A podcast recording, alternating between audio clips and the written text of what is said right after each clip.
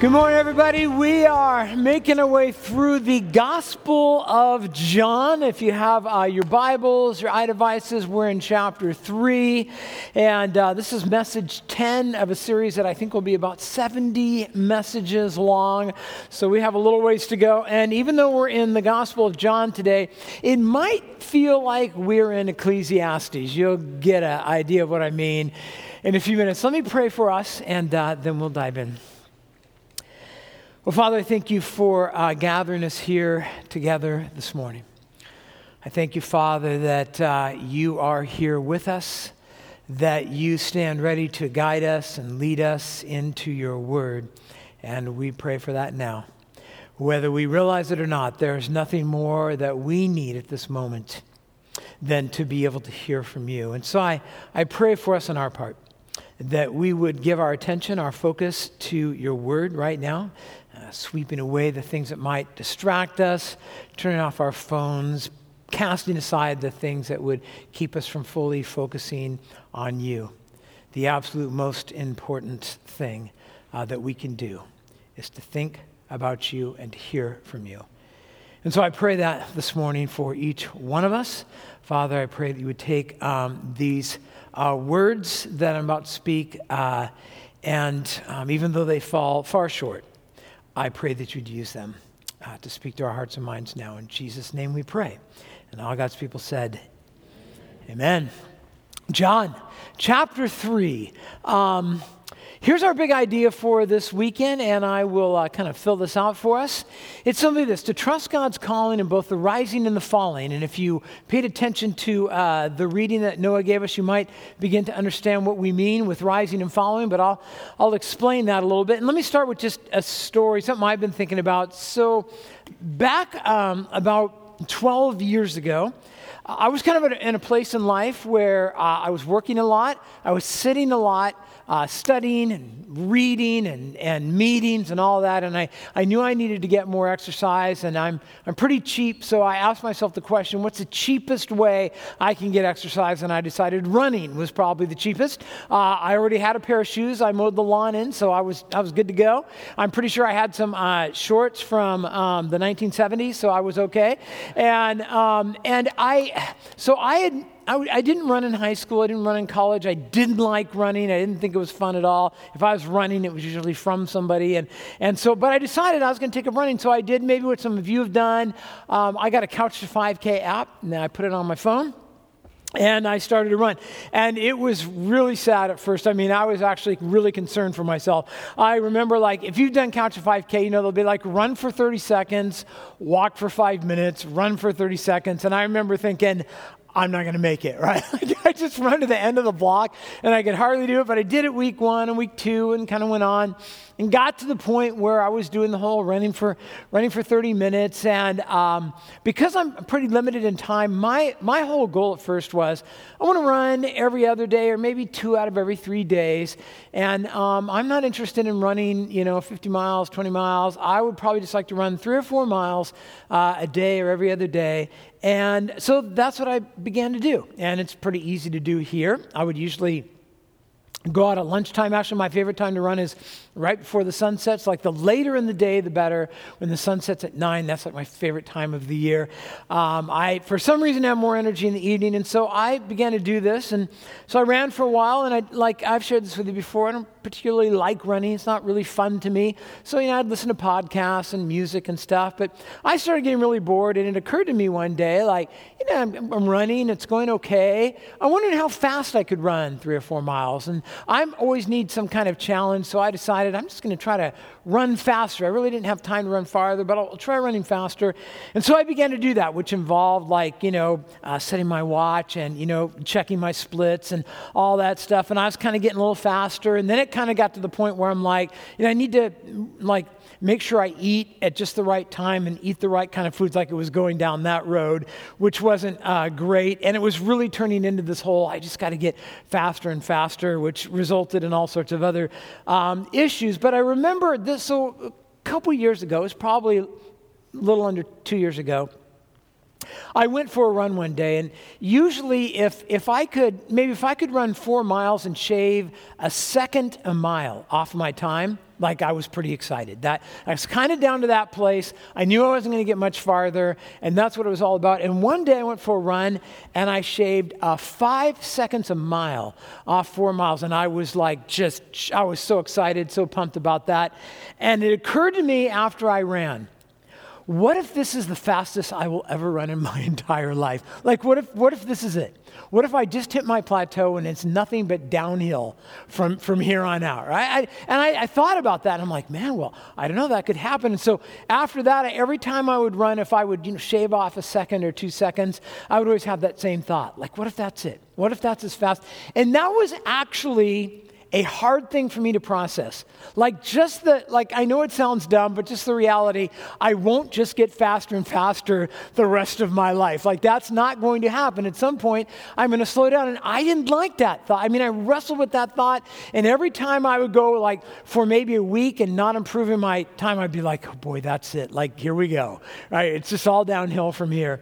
But logically, I knew it was true.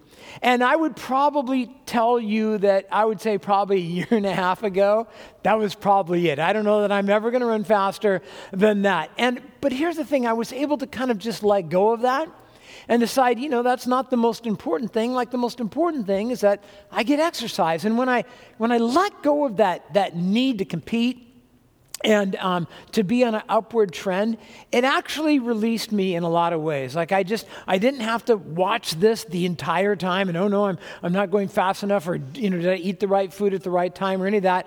I just kind of turned into i go out and i run. And you know i actually enjoy it more and it's not as stressful as it used to be. Don't get me wrong i don't love it but you know it's, it's better than it used to be. And i tell you that because i want to talk a little bit about that idea. Like let's just widen this out a little bit this morning and talk about this idea that that's kind of what life is like for us in a nutshell. I want to think uh, for a minute about the word vocation. Now, when we use the word vocation today, we usually mean job. But back in the 1500s, when the word began to be used in the English language, that's not what it meant. It was actually derived from the Latin vocation or vocatia, and uh, it means basically to be called by God to something. And originally, when it was used, it, it was used um, as uh, the idea was it was a summons or a call from God to perform a particular task or a function in life, um, not ministry, not a job, but that God calls us to a lot of things. We, we all have a lot of vocations that are going on simultaneously in our life. And when God calls us to a vocation, if we live long enough, we know that just logically there's probably going to be an upward trend and then there's probably going to be a plateau. And then if you live long enough, there may be kind of a downhill thing going on, like just with running. So, but think about this in a lot of different areas. So, many of us, God called us at some point um, to an educational vocation. I mean, you grow up and, and, and you start to read, and then you read better and you go to school. And so, for many of us, you know, we went to school, we're growing in knowledge. Maybe we kept going to school, we started getting degrees, we started getting you know, awards. But at some point, you stop gaining degrees. At some point, you stop getting awards and, and making the, you know, the honor roll. And in fact, if you live long enough, you might start losing information you knew, right? Uh, knowledge. You might start forgetting facts and names and, and, and, you know, that kind of stuff. If you live long enough, that's the way that it goes. Um, think relationally. God has called us vocationally to relationships, right? And as we, as we grow, we, we get friends and, and maybe we start to get more friends and we, we develop deeper relationships. We learn how to be a better friend as we go along. And, and maybe at some point, you gain like a certain amount of popularity. Maybe that's not a good word. Like, I don't, I mean it in a neutral sense. You're known by a lot of people, and you know a lot of people, and you have a certain amount of influence in your world. And then there comes a day when that starts shrinking, right? When, for all sorts of reasons, your friend list starts getting smaller and your influence uh, starts shrinking. And, and one day you have less Facebook friends and you're never going to have more again, and your influence wanes. That's the way, oftentimes, that relationships go. Um, think about career. That's an obvious one. Uh, for many of you, if you've had a job, if you had a career, you went to school, you got some skills, you got a job. And then maybe you got a promotion and, and uh, you got a raise, and maybe you changed uh, you know, employers and, and you got more authority, and maybe you started having people work under you. And that was all great. But at some point, that stops, right? At some point, you take a lesser role, you, you take a lesser job, you have less authority, or maybe you don't have a job at all right? So hopefully that's called retirement, but still, um, right? You don't, you no longer have that authority. That's that's part of the trend, and a lot of times that's exactly the way we want the trend to go. We don't want to work and do that forever. Think about parenting, right? We could go on, on and on, but I thought about parenting this week. So when you when you have children, right? At, at first, you do almost everything for your kids. They're completely and utterly dependent on you. And then, uh, you know, they think you're the greatest person in the world. You walk on water and, you know, you're Superman, you're Batman. And then one day, they start to discover some things about you. And they start to find out you're not perfect and that you have flaws. And, and as time goes on, they start to rely on you less. They need you less. They interact with you less. Now, we know on the one hand, that's a good thing. That's what we'd hope for our kids but it's a change in the relationship. Uh, some people, they don't take it well. Some parents, they, they can't let go. It's, it's hard for them, even though it's natural, it's logical. Think about your health, right? You, you go from being strong and energetic and invincible. I, I can't tell you how many conversations after the last service I had. There are like people, you know, uh, one day you can do anything, and the next day you are relying on other people more and more and more because you cannot do it all yourself anymore financially. Like quickly you go in life from hopefully um, you know, saving and growing your net worth, and then you plateau and then you start spending what you saved, and you have less net worth as time goes on. Again, that, you know, hopefully that's a good thing, but it's, it's a change. Think about serving or, or ministry. Many of you uh, have been involved in serving in the church, and maybe there was a time when you were deeply involved in ministry and you were on fire and you had tons of energy and tons of time to invest. And, and then after a while, you don't have that energy anymore and you don't have that time. And maybe you're not the, the cool youth worker anymore. You know, other people start eclipsing you in that. We're going to talk about this today this, this idea of vocation. And this idea that vocation has its phases, and that can be good. That can be okay. We're going to look at John the Baptist. Now, we, we saw John the Baptist in chapter 1, and John was a guy who started in obscurity, and then people started noticing John, and pretty soon he's getting tons of attention. Everyone's talking about him. Every, everyone's coming out to hear him and to get baptized by him. And remember we said? John was a pointer. He wasn't the point, John was a witness. He was pointing people to Christ. And now in chapter 3, things are changing, right? He's on a kind of a different tra- trajectory now. And John has some things to teach us about vocation and about God's calling on our lives. And so we're going to look at those. And the first thing we're going to notice in your notes today is that we're going to start by talking about a toxic attitude. And it wasn't the attitude of John, it was the attitude of, of John's disciples. We're going to pick up in John chapter 3, verse 22. Now, after this, that is after the last section we read about, about Jesus and, and Nicodemus and that whole discussion. After that, Jesus and his, disciples went into the Judean countryside, and he remained there with them and, and was baptizing. Now, John was also baptizing at Aenon near Salim because water was plentiful there. And people were coming and being baptized. And then John the apostle gives us a little postscript about John the, the Baptist saying, For John had not yet been put in prison. So he's just kind of letting us know where John's story is going. So now we have Jesus and his crew, and they've gone out to the countryside and they're, they're baptizing people. And, and John and his crew are also baptizing people nearby. They're both doing what we would call a baptism of repentance, pretty much the same thing. Now, what's interesting is, in, back in chapter 1, remember John was baptizing and preaching, and Jesus walked by and he pointed to Jesus and said, Behold, the Lamb of God who takes away the sins of the world. And we know that at least two of his disciples began to follow Jesus. But John is still carrying on his calling. And people are still coming to John to be baptized, even though Jesus is just right down the river and he's baptizing as well. Verse 25. Now a discussion arose between some of John's disciples and a Jew over purification. We don't know who the Jew was. It was probably a religious leader who comes and he's talking to John's disciples, and they're talking, it says here, about purification. So the, the word discussion means dispute or question. And likely this is all about the unorthodox way that John is baptized. And we talked about this a little while back. They didn't, the Jews didn't have a baptism like John was doing, and it hadn't been sanctioned. So the, they're probably arguing about is this even valid? Should this even be done? And they're in this discussion. And then the next verse is almost kind of a disconnect because after this discussion, it says, and John's disciples came and they said to him, him, Rabbi, he who was with you across the Jordan, he's talking about Jesus, to whom you bore witness, look, he is baptizing, and all are going to him. So there's some, there's some friction. There's some competition going on here because John's ministry is beginning to be eclipsed by Jesus and his ministry. And John's disciples come to him and say, Everyone is going to Jesus. So his disciples are exactly what you think they are. They are jealous. They're jealous of Jesus and what's happening. And so they exaggerate, right? They say everyone's going to Jesus, but not everyone was going to Jesus. We know people were still coming to John and were still getting baptized by him, interestingly enough.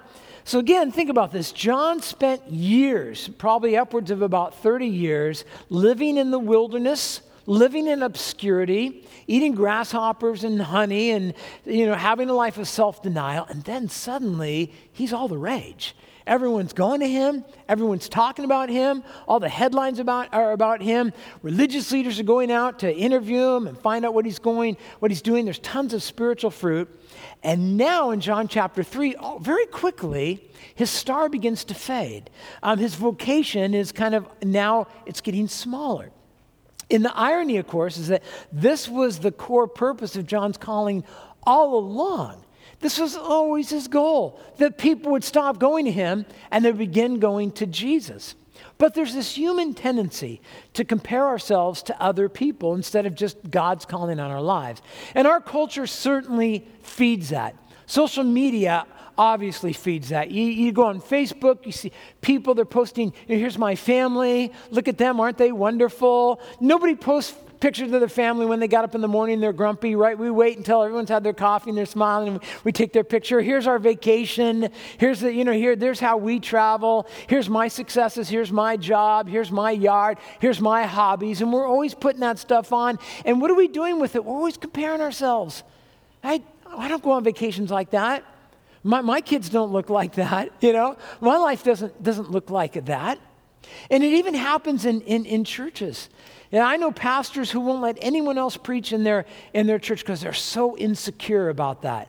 I kind of get that. I, I was telling my wife this week, I was like, I remember this thing happening, and I, I, I, it was probably after I'd been here about a year or so.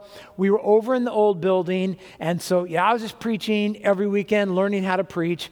And I remember at some point, I'm like, man, I need to let somebody step in and someone else preach. And so I remember having some, I don't even remember who it was. I had someone else preach on a Sunday. And, um, and so they preach, and at the end of the service, all I remember was being back in the hallway of the old building. And I remember somebody, I don't remember who it was, they came up to me, and they afterwards they said, Pastor, that was the best sermon I've heard in years. You need to let that guy preach more often. And I just remember, like, oh, like, oh, you know, in my mind, I'm like, nope, he's never preaching again. You know, it's like feeling insecure, feeling unsure about that thing, right? And, and maybe you felt like that. Maybe even in ministry, you felt like that. Maybe, maybe you've taught a Bible study at some point, you know, and, and, and people were coming and then someone else came and it, maybe they had a bigger class, they have more people come. Maybe you're on the worship team and, you know, after the service is over, people come up and tell everyone how great they were, but nobody says anything to you. And, and instead of looking to your calling, you're looking at, at other people.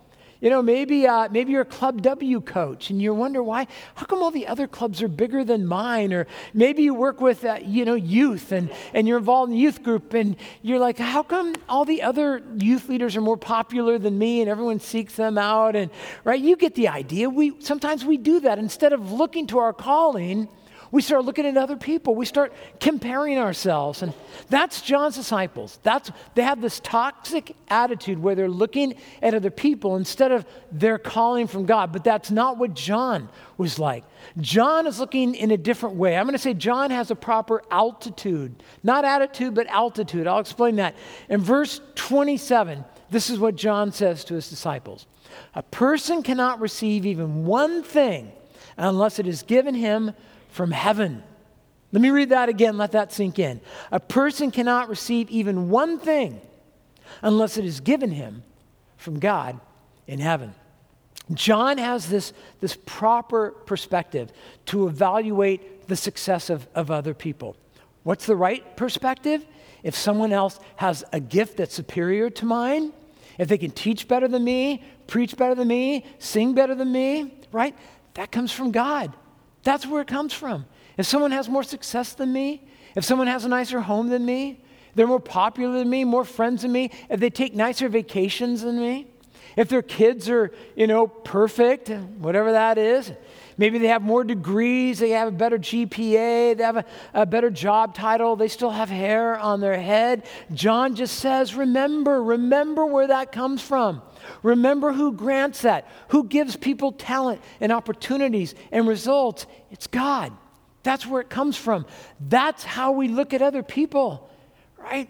It comes from God, but it's also the proper way to evaluate your own life and your own success.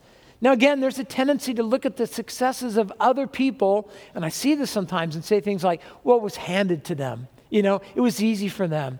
Uh, they're, they're privileged, more privileged than I was. They, you know, they got lucky. They were at the right place at the right time. It's so interesting when other people are successful how we write that off. But with us, it's always like, well, you know, I'm successful because of my hard work, because of my dedication, because I studied hard, because I'm, you know, just intelligent. I'm, I'm dedicated. A, a couple years ago, I remember uh, preaching, uh, teaching one weekend. I don't even remember which one it was, but we're, we're talking. Somehow I got on the topic of what we're talking about today. And I made the comment in general. I said, you know, all of us have been all of us in this room are privileged in some way. We've all been given some things to work with. We've all been given some opportunities. And I, and I made that comment. My, my whole application was just like, hey, if God ever gives you a chance to give somebody else a, you know, upper leg to help them a little bit, maybe you should do that and help them. And I got a, I got a call the next day from somebody, um, a mature Christian who was just literally yelling at me. And they said, you know what? No one ever gave me anything Everything that I have in my life, I earned, I worked for. I had no privilege. No one's given me anything. Why should I give anyone else anything? And I remember at the time thinking, I'm glad we're talking on the phone and I'm standing next to them when the lightning bolt comes down, right? Because, right, you don't say things like that. Why? Because it's not true. 1 Corinthians 4 tells us this Who made you superior to others? Didn't God give you everything you have? Well, then, how can you boast? How can you brag? How can you say things like that as if what you have was not a gift? See, that's the right perspective for evaluating ourselves and evaluating others. All that we have is from God, all that they have is from God. And this truth can set you free from comparing, from, from jealousy, from discontent, from pride, from resentment when we begin to understand that every good thing we have in our life is a gift from God, and that's true of other people as well. In our story, it goes on to say this John says, You yourselves bear me witness that I said, I've always said to you, I am not the Christ, but I have been sent before him. I love this. John knew who he was, and John knew who he wasn't. He knew who he was. He was a witness, he was a forerunner, he was selected by God to do this thing. In the same way, I would say that all of you have been given vocations by God. He's given them to you, He chose you to do those specific things. But John also knew who he wasn't. He wasn't God, he wasn't the point, he, he, he wasn't the Messiah. As one writer said, being a witness for Christ begins with a negative proposition that we know who we are not. And John certainly knew that. Here's what one writer said essentially, many Christians and churches today are trying to draw people to Jesus by drawing people to themselves. The goal is to make our churches so attractive that people will want to be Christians simply because we are so cool and so together and so admirable. We are irresistible. In fact, it's interesting, there's actually a network of churches today called Irresistible Churches, built on that idea that a church could be so irresistible to the world that people will come to Christ because we are so irresistible. He goes on to say this churches now have celebrity pastors, celebrity musicians. They've replaced corporate worship with band performances, lighting effects, and fog machines. Sound biblical teaching has been replaced by sermons on five steps to happiness, etc., instead of sermons that glorify God and call people to repent of their sin. Josh Moody, in his commentary on John, said this You cannot point people to Christ until you have learned to point people away from yourself. That's, that's John's approach right there. I'm not the point. It's not about me, John says, it's about Jesus. He's the point. John was free from, from a competitive spirit, from, from a comparison spirit. In John, you see no hint of, of rivalry, of, of jealousy, of insecurity. John just keeps doing what God has called him to do, even when his, his star, so to speak, is fading. Even though he's gotten the fastest run he'll ever get in, and now he's just slowing down at this point. More people are going to Jesus, less people are coming to him. Again, in verse 27, he says, A person cannot receive even one thing unless it is given him from heaven. R.C. Sproul puts it this way In one sense, John was speaking here about the principle of vocation, the classical understanding of, of the ways that God calls us to things. God has called every one of us to certain vocations in life, certain opportunities and in ministry. Maybe you've had a vocation as a student, as a spouse, that's certainly a vocation, as a parent, as an employer, as an employee, in relationships with people. It is God who calls us to those vocations. It is God who gives us abilities and, and talents and, and opportunity. But the danger, the toxicity comes when we, when we take our eyes off God and when we begin to put it on other people, when we compare ourselves, when we compare our calling, our, our talents, our opportunities, and it never creates anything good in us. Never. It either creates pride in us or, or just insecurity, right? Jealousy, envy, dissatisfaction, even putting down the calling of, of other people. And as one writer said, when we do that, we despise the gifts that God has given in His wisdom. And we begin to despise. Our issue isn't with the other person and what they have, it's with the God who gave it to them. And so God gives John a, a heavenly perspective. What is that perspective? God is sovereign, God is in charge, God chooses. God gives to people as God chooses to give to people. And John just says, I'm good with that. In fact, you know, I'm great with that. Which takes us to our last point, and that is a joy in the decrease. We find that John doesn't really go down kicking and screaming. In verse 29, he has a, he's going to give a little picture to the disciples. He's going to say, I'm full of joy, even as my ministry is, is kind of going downhill, if you will. And here's why. He gives them a picture. He says, The one who has the bride is the bridegroom, or we call them the groom today. And the friend of the bridegroom who stands and hears him rejoices greatly at the bridegroom's voice. Therefore, this joy of mine is now complete. John just says, Let me just tell you why I'm so excited. John says, I'm like the best man at a wedding. I'm like a best man. Now, a best man at a Judean wedding 2,000 years ago was dramatically different than the best man at a wedding today. Um, today, usually, the, you know, the bar for a best man is as long as he doesn't lose the ring. But back then, a best man had a lot of responsibilities. William Barclay puts it this way He says, The friend of the groom, the shoshben in Hebrew, had a unique place at a Jewish wedding. We would think of him as the best man. What did a best man do? Well, he acted as a liaison between the bride and the groom, he arranged the wedding the best man arranged the wedding. He sent out the invitations. He presided at the wedding feast. He brought the bride and the groom together at the altar. He served as the master of ceremonies. Once the ceremony had taken place, he would take the bride to the bride chamber and he would guard the door until the groom arrived. And when he heard the groom's voice, he was glad and he would let the groom in, and then he went on his way rejoicing because his task was completed. John says, That's me. Right? I'm like the best man at the wedding. Now, sometimes in the Old Testament, Israel was referred to as the bride of God. And in the New Testament, there's several references to the church as the bride of Christ. So John's just basically saying, I, am not the groom, I'm the best man. Right? I get to, I get to go to the wedding feast and, and stand next to the groom as he enters the joy of the wedding. I get to bring the bride and the, and the groom together, right? He's, he's introducing people to Jesus and they're coming in, they're becoming the bride of Christ. And he's like, that's what I'm doing. I'm bringing that together. And he says, and, and, and that's happening. That's happening. And now I'm, he says, I'm full of joy because I'm, I'm seeing the fruit of my ministry. And I know that I'll, I'll have been successful when no one comes to me anymore to be baptized when I'm just standing by the river waiting for people, nobody comes, and everyone goes to Jesus. That's when I will know I did it. I, I nailed it. And this is where he says in verse 30 He must increase, but I must decrease. Now, a lot of times when we read this verse, if we just pull it out of context, we think it's about sanctification. Right? And certainly that, that principle is there. Or we read it and go, well, what it means, what he's saying is that I must become less and less in my life and Jesus must become more and more. And that's certainly true. But that's not the context of what's going on here. The context here is about vocation.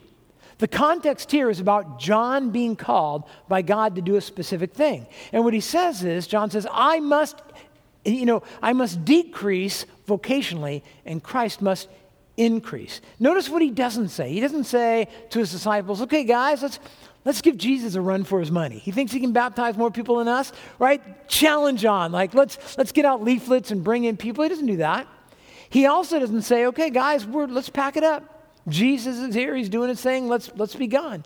Instead, notice what he does. He says, let's just keep fulfilling our, our vocation. Whatever it is, however many people come or don't come.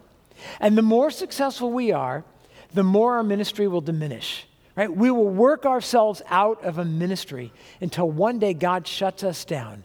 And then we can just rejoice in what God is doing over there in someone else. That's not easy.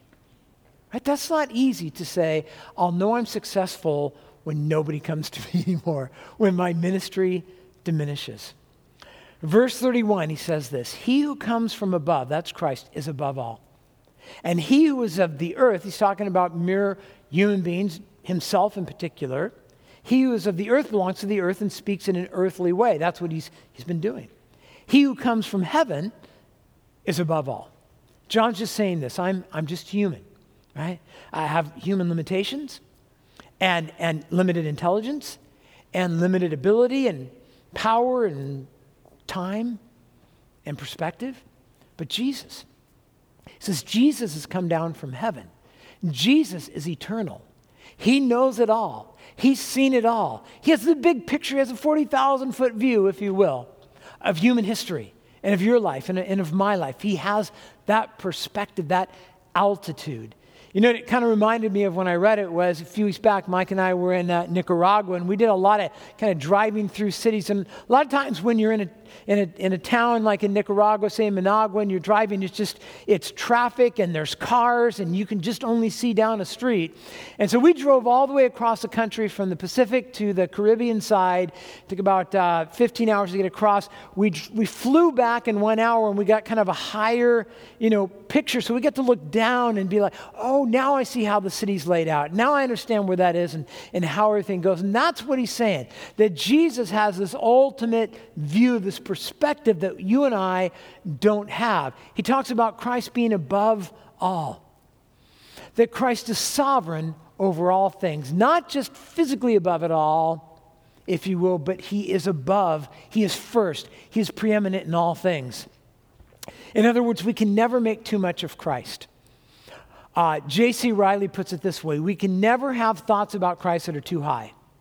We can never love him too much. We can never trust him too implicitly. We can never lay too much weight upon him and speak too highly in his praise. He is worthy of all the honor that we can give him. He will be all in heaven. So let us see to it that he is all in our hearts today on earth. And that's John's perspective. And that's why John can have this, this attitude that is so rare in human beings today and even back then. So I, I, need to wrap this up. I want to, in your notes, give you four quick takeaways. So, what do we do with this?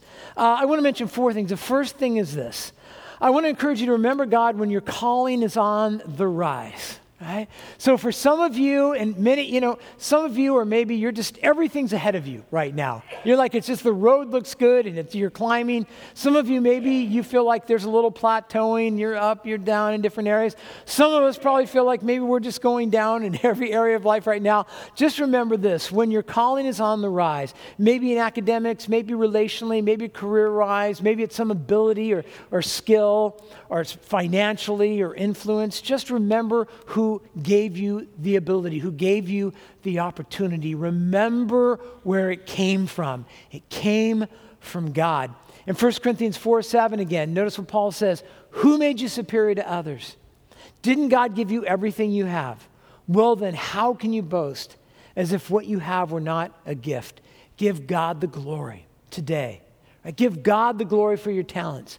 Give God the glory for your incredible intellect, right, that you have today and, and, and for your successes. Never forget to give God the glory. Have John's perspective. Like, really enjoy what God has entrusted to you, but at the same time, be humble and remember that everything you have is a gift from God. Right? Be like Paul. Never forget you're not the point, you're a pointer. So enjoy. Enjoy the, the trip. Just, right? Remember, it's quick. I, I, remember being in high school and how many times my, my senior pastor in high school was super old. He was like 60 years old. And I, I remember like he would say things like, you know, it's, it goes like this. It's really quick. Like don't, never forget that today is a gift and it'll go quick. And I remember like being 15 and going, I believe him. I believe that it's true. But being on the other side of that, you realize it's even more true, isn't it? So I would just tell you like, just trust God. Just enjoy what he's given you, but be humble. Be humble. Number two, remember God when your calling is, is fading.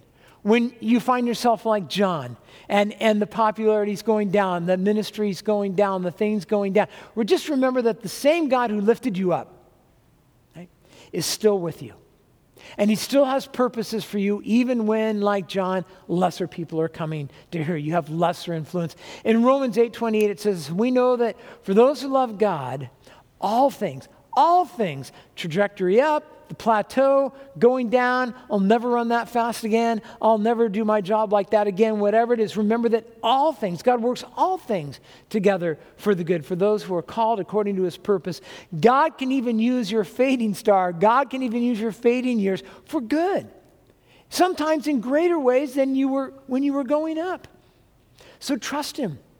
Trust his plan for you right? Sometimes there are more results and there's more joy we're on the, when we're on the downhill side of our calling than when we're, you know, kind of fighting our way up. Number two, remember God when your calling is fading. Number three, be faithful when your calling is, is fading, right? Be like John, who continued to fulfill his vocation, continue to fill, fulfill God's calling to him, right? to be faithful, right? To, to, to be secure in that, to not be jealous, to, to be joyful to, to trust God, even if it's a lesser vocation, even if it's a smaller vocation, even if you get noticed less. In 2 Corinthians 9, Paul says this, and God is able to make all grace abound to you, so that having all sufficiency in, in all things, notice at all times, in every time, when things are going up and when things are coming down, that you may abound in every good work. As long as you are here on this earth, God has good work for you to do. So be faithful with what He gives you and know that God can even use your humble efforts in huge ways. And number four, rejoice when you see God using other people. Other people and in, in ways that He's not using you in bigger ways or, or whatever it is. Acknowledge it when you see God using other people, right? Encourage the other person. Uh, take joy in the fact that God is building his kingdom through, through other people. Give God any jealousy, any bitterness, any insecurity that you might have. And sometimes that happens to us. And just remember that ultimately, it's not about you. It's not about you being glorified, it's about Jesus. You're not the point, Christ is the point. Right? The Christian life is not about you getting God into your story. It's about you finding your place in God's story and what God is doing in the world. You're not the point of the story. Jesus is. And wherever you find yourself in God's story, just know that He has great joy for you, great meaning for you. Psalm 46:10 has always been one of my favorite verses, and this is a little kind of a broader translation. Uh, be still, cease striving. Some translations even say be quiet. Right? Just, just calm down and know that I am God. I will be exalted among the nations. I will be exalted in the earth. God says, just be still. Just cease striving. Just be able to enjoy where God has you in life right now the dis- uh, disciples of John, they were, they were doing this very thing. They were striving, they were, they were anxious, they were upset. And John's like, we don't have to be like that. We can enjoy where God has put us today. You know, I'll tell you, I'm, I'm 62 years old. And I think to myself sometimes, especially on Monday mornings, Monday mornings I come in and I often have this thought I cannot do this thing forever. like, I can't keep up this pace.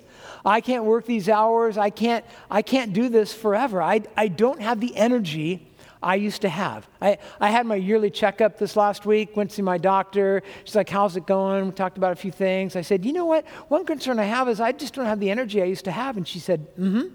Yeah, you're 62. Anything else? Like that was the end of the conversation. I just I was hoping for more. You know, I, there's, there's, uh, I'm never going to have the energy I used to have. I don't, you know, I, I, there's no chance. I don't know that there was ever a chance, but there's no chance of me being cool. I'm just never going to be that guy, you know. It's like that, that ship has sailed. That's gone. I got to let go of that. I don't, I, I, I don't have any illusions of being relevant to young people. You know, I know guys my age who are always like, I'm just trying to get in the head of teenagers. Why would you do that? You know, I'm like, it's like, I don't, I, I don't have any illusions. I'm not really sure that young people need me to try to be anything other than 62. I'm like, I'm over that. I'm beyond that. I'm never going to be cool.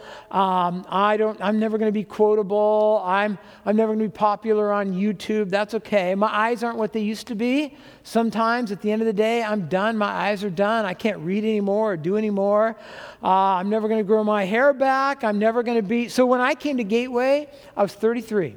And when I came to town, I remember getting together with some of the other senior pastors in town, and I was a lot younger than those guys. And I was like the up and comer, and they would say that with a certain amount of disdain, right? I'm the old guy now. I'm that other guy, right? I'm not the up and comer anymore. I know that.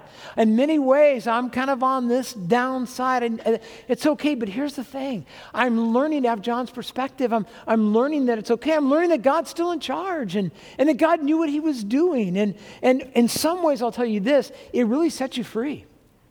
When you're no longer looking at other people, comparing yourself to other people, it sets you free to just look at God. To say, God, what do you want me to do? God, what have you called me to do? Right here and right now for just as long as you've called me to do it. I feel like I don't have anything to prove anymore, you know? I don't, I, it, I, and I'm glad about that. I, so now, here's one of the things when you can let go of that stuff and just enjoy where God has you, there's a lot of joy there. There's a lot of meaning there, right? You can just focus on, on, on God and serving other people and proclaiming the gospel and just rejoice.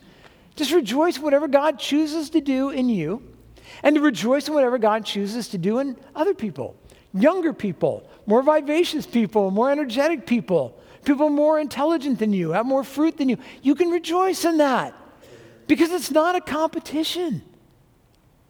John says, you know what? I can just rejoice because I, I had a vocation, I had a calling. And it's, it's just about what God's called me to do. John says, trust God. Just like trust God. Know that God has great things for you, even when you're older, even when things are decreasing.